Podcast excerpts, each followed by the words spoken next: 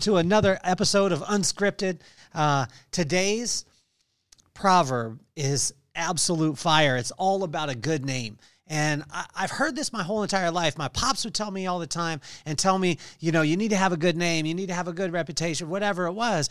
And I learned this from a young man Actually, I, I, was the young man at the time, but he, he was the wise guy, and it was Uncle Barb. We were playing pool, and he said, What's the most valuable thing that you own? And I told him my house, my car, all these things. He said, Nope, nope, nope, nope, nope. And then I said, Well, what is it, uh, uh, Uncle Barb? And he said, The most valuable thing that you'll ever own in your entire life is your name. And that wasn't that enticing to me at the time at my young age because I wanted to think that I needed to build wealth, all these things. But what I found was over time was building your name actually would build your wealth. When you hear an overarching term like this, it's sometimes it, it's not as enticing or motivating because you think a good name well how do i do that that's exactly what we break down in proverbs 22 the corresponding proverb for the corresponding day 3,000 year old wisdom that is applicable today in your business, in your relationships, in your friendships, in your life. It's unbelievable. Thank you so much for tuning in and welcome to another episode of Unscripted Proverbs 22. Let's get this party started.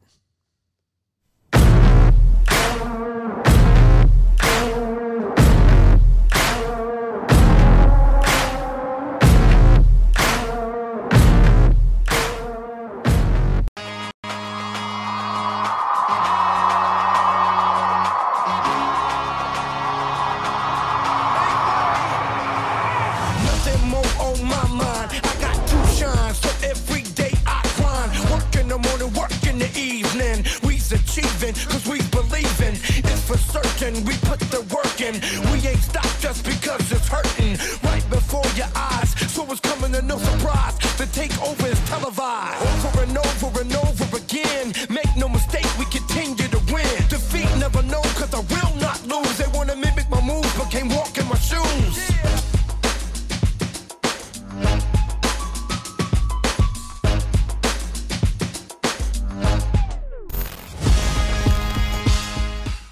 back to another episode of Unscripted. I'm your host, Kelly Cardenas, the Kelly Cardenas podcast, and Proverbs 22 is absolute fire and is dealing with just one thing. We're going to talk about a good name. Now, I heard this the other day. I was with my friend, uh, Dr. Greg Reed, and he spoke to the Arizona uh, hierarchy out there in Riverside. It was unbelievable. And what he talked about, he talked about a dream, then breaking it down into a plan, then breaking that down into steps, and then adding action to it. It's amazing because in Proverbs 22, it talks about these exact things and it breaks it down that way. So let me go to the end here because I want to talk to you guys about this. Number one, God will give you a vision, then He'll create the mission, He'll set up steps for the plan, uh, or He'll set the uh, the plan up. He'll set up steps for you to be able to do, and then guess what he'll do is he'll have you accomplish it, but it'll be on his timing and not yours. That's the frustrating thing for me my whole entire life because when he gave me a vision, I just wanted it to happen right away. But on today's uh, episode, we're going to cover prudence, humility, communication, debt, generosity, speaking life, discipline, temptation, wisdom, and diligence, all in Proverbs 22 and we've got 29 verses and imagine the amount of impact that it can have. In 29 verses we hit prudence humility communication debt uh, generosity speaking life discipline temptation wisdom and diligence. So let's hop right in. God says it right off the bat it's a good name. A good name will create everything. It'll create opportunity. It'll create uh, everlasting opportunity.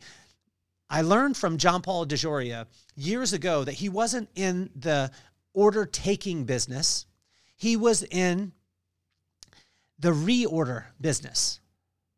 Now, think about that. Most people in sales think, oh, how can I sell this one thing? But he said, I'm not in sales, I'm in the reorder business, meaning that he had a good name when he sold the thing, so the person wanted to do it again.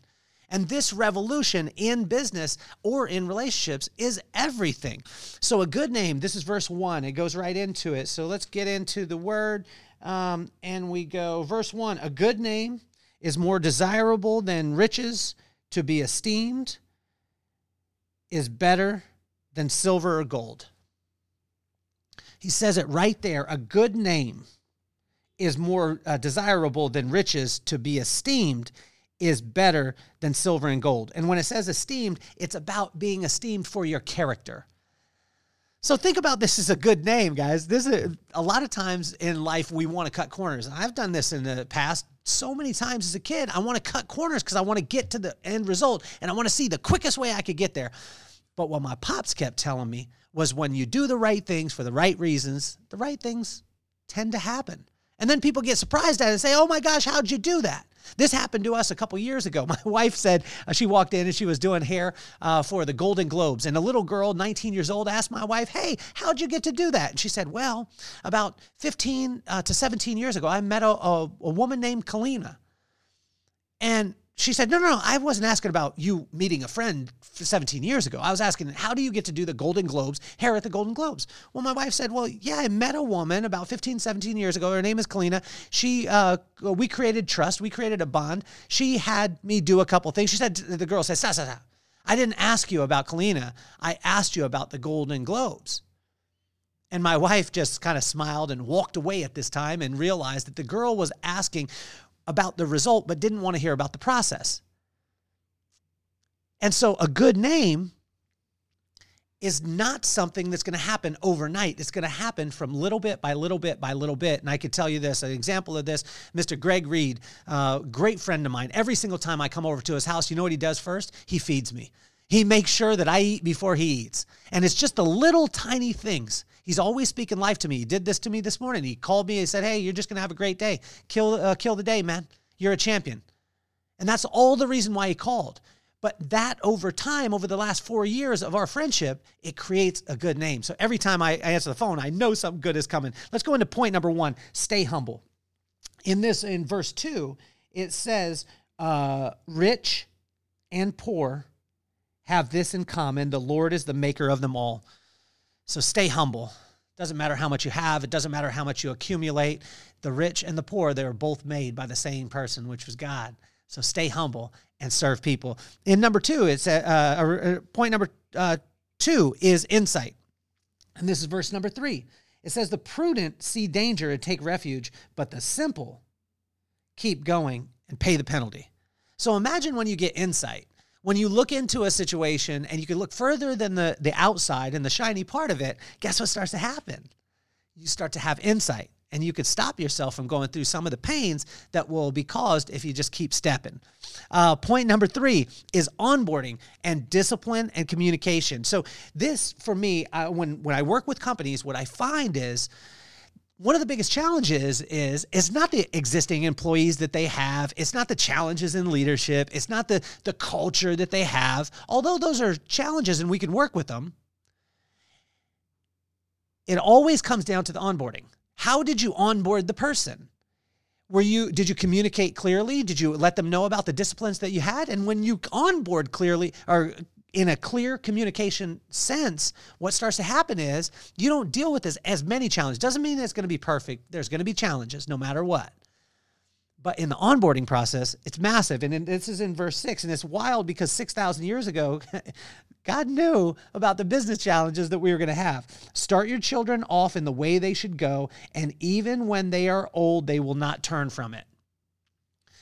The onboarding process has to have discipline, it has to have communication, and think about this in your business and then think about this in your relationships. I used to joke and say, uh, tell uh, young ladies all the time that if they were searching out for a relationship, imagine just getting a three by five card and writing down all the things that you would and would not tolerate, laminated on a three by five card. The next time a guy tries to holler at you, hand him the card and say, if you could abide by all of these, I could keep talking to you. If not, then just keep it moving. And imagine that. Now, that seems extreme, but if you want extreme results, then you have to do extreme things. So, uh, in point number four, it says stay out of debt. So stay out of debt is in verse uh, verse seven, and it says it implicitly: the rich rule over the poor, and the borrower is a slave to the lender. So simply stay out of debt. In verse twenty seven, it talks about this also, and it, it hits it back. If you lack means to pay, your very bed will be snatched from under you. So just stay out of debt. Stay out of debt. Stay out of debt. Stay out of debt. Uh, point number five is uh, the entire blueprint. This is funny because God, in the middle of it, just drops a nugget. He said at the beginning, have a good name. Then he lists out all the things that it takes to be able to have a good name. But what I love about God is that he constantly will just drop a nugget and be like, Will you listen to the simplistic wisdom? I'm going to give it all to you right now. And he gives it all to us in verse 8. In verse 8, he says, Whoever sows injustice reaps calamity, and the rod they willed in fury will be broken. When you read that, guys, whatever you reap, you will sow.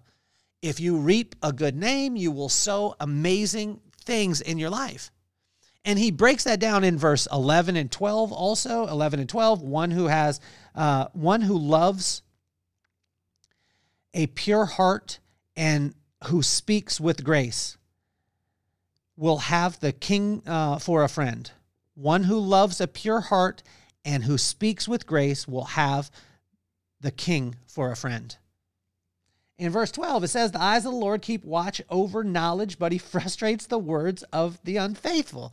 He tells it to us right there, and he just gives us a whole entire blueprint. But most of us, like me, are a bonehead, and we want to be like, Oh, well, you need to break it all the way down. You need to give me every single scenario. Well, he keeps giving it to us. So in, uh, in point number six, he talks about generosity, and this is in verse 9. In verse 9, it says, uh, The generous themselves will be blessed, for they share the food, their food with the poor. He talks about it in verse 16. In verse 16, it says, One who oppresses the poor to increase his wealth, and one who gives gifts to the rich will both come to poverty. Gary Spellman always taught me about generosity and about giving back, and the most wealthy people and the sustainable wealth in this world are the most generous people. You'll find that.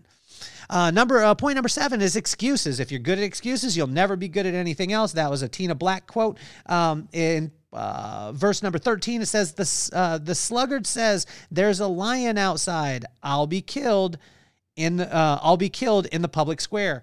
And that's just excuses. There's always an excuse. And we talk about this with uh, football, we talk about it with basketball, and I'm coaching right now, I'm coaching my son's team. And what I say is, if you're good at excuses, you'll never be good at anything else. There's always an excuse. Oh, it's right around the holidays. Oh, it's the first of the year. Oh, it's spring break. Oh, it's uh, uh summertime. Oh, it's uh, you know the the end of summer, getting ready for school. Oh, it's just about to be the holidays. I excused away a whole entire year, and this is what we have the tendency to do. You're good at excuses, you'll be good at nothing else. Number nine is, uh, or number uh, point number eight is uh, temptation. It's in verse 14. So when we look at verse 14, the mouth of an adulterous woman is a deep pit. A man who is under the Lord's wrath falls into it. Now, think of this, guys. When it talks about an adulterous woman, and this is where my wife got, she's like, why are you always giving women a hard time? It's not talking about women, it's metaphorical. Anything that would draw your attention away from God is adultery, right? And imagine if you just started to think about it in that way. Anything that I put before God, Matthew 6 33, seek ye first the kingdom of God and his righteousness, and all else will be added on. But he didn't say, Seek ye first the kingdom of God and his righteousness and your wealth and your family and your. No, no. Seek him, and then he will direct your eyes and he will lead those streams. So, in uh, point number nine, uh, respect, honor, and reverence the past. And this is in verse uh, 28. And this one was a, a massive one for me. And I, it took me a while because I had to ask this question. In verse 28, it says, Don't move an ancient boundary stone. Uh, set up by your ancestors. It just means respect, honor, and reverence the past. Doesn't mean you have to repeat it, but I would suggest that you look at it because it's going to constantly repeat itself if you don't respect, honor, and reverence it. As we finish up today, point number 10 simply work your land with a good name, and you'll see amazing things happen. In verse 29, it says, Do you see someone skilled in their work. They will serve before kings. They will not serve before officials of low rank. And so, God, it's amazing the way that God does this proverb. He starts off and says, A good name. A good name is more valuable than riches. And then he uh, breaks it all the way down. And inside, he gives you some nuggets on how to just take the blueprint. And then at the end, it just says, Work your land Work your land. Be skilled at your labor. What is your labor? It's diligent work. What is diligent work? It's right work. How do we know what's right for us? We stay in communication with God, not through rituals, not through uh, uh, religion, but through relationship. And when we take that relationship with God and we are present, not through just reading about him, but spending time with him, what starts to happen is he starts to tell us exactly where we need to be at the exact right time, and then the right things start to happen. And as we finish today, God gives us a big vision, creates the mission, sets up the plan, and gives us the steps to accomplish it. But guess what? It's always in His time. It's God's will, it's God's plan, but it's God's timing, which frustrates me all the time.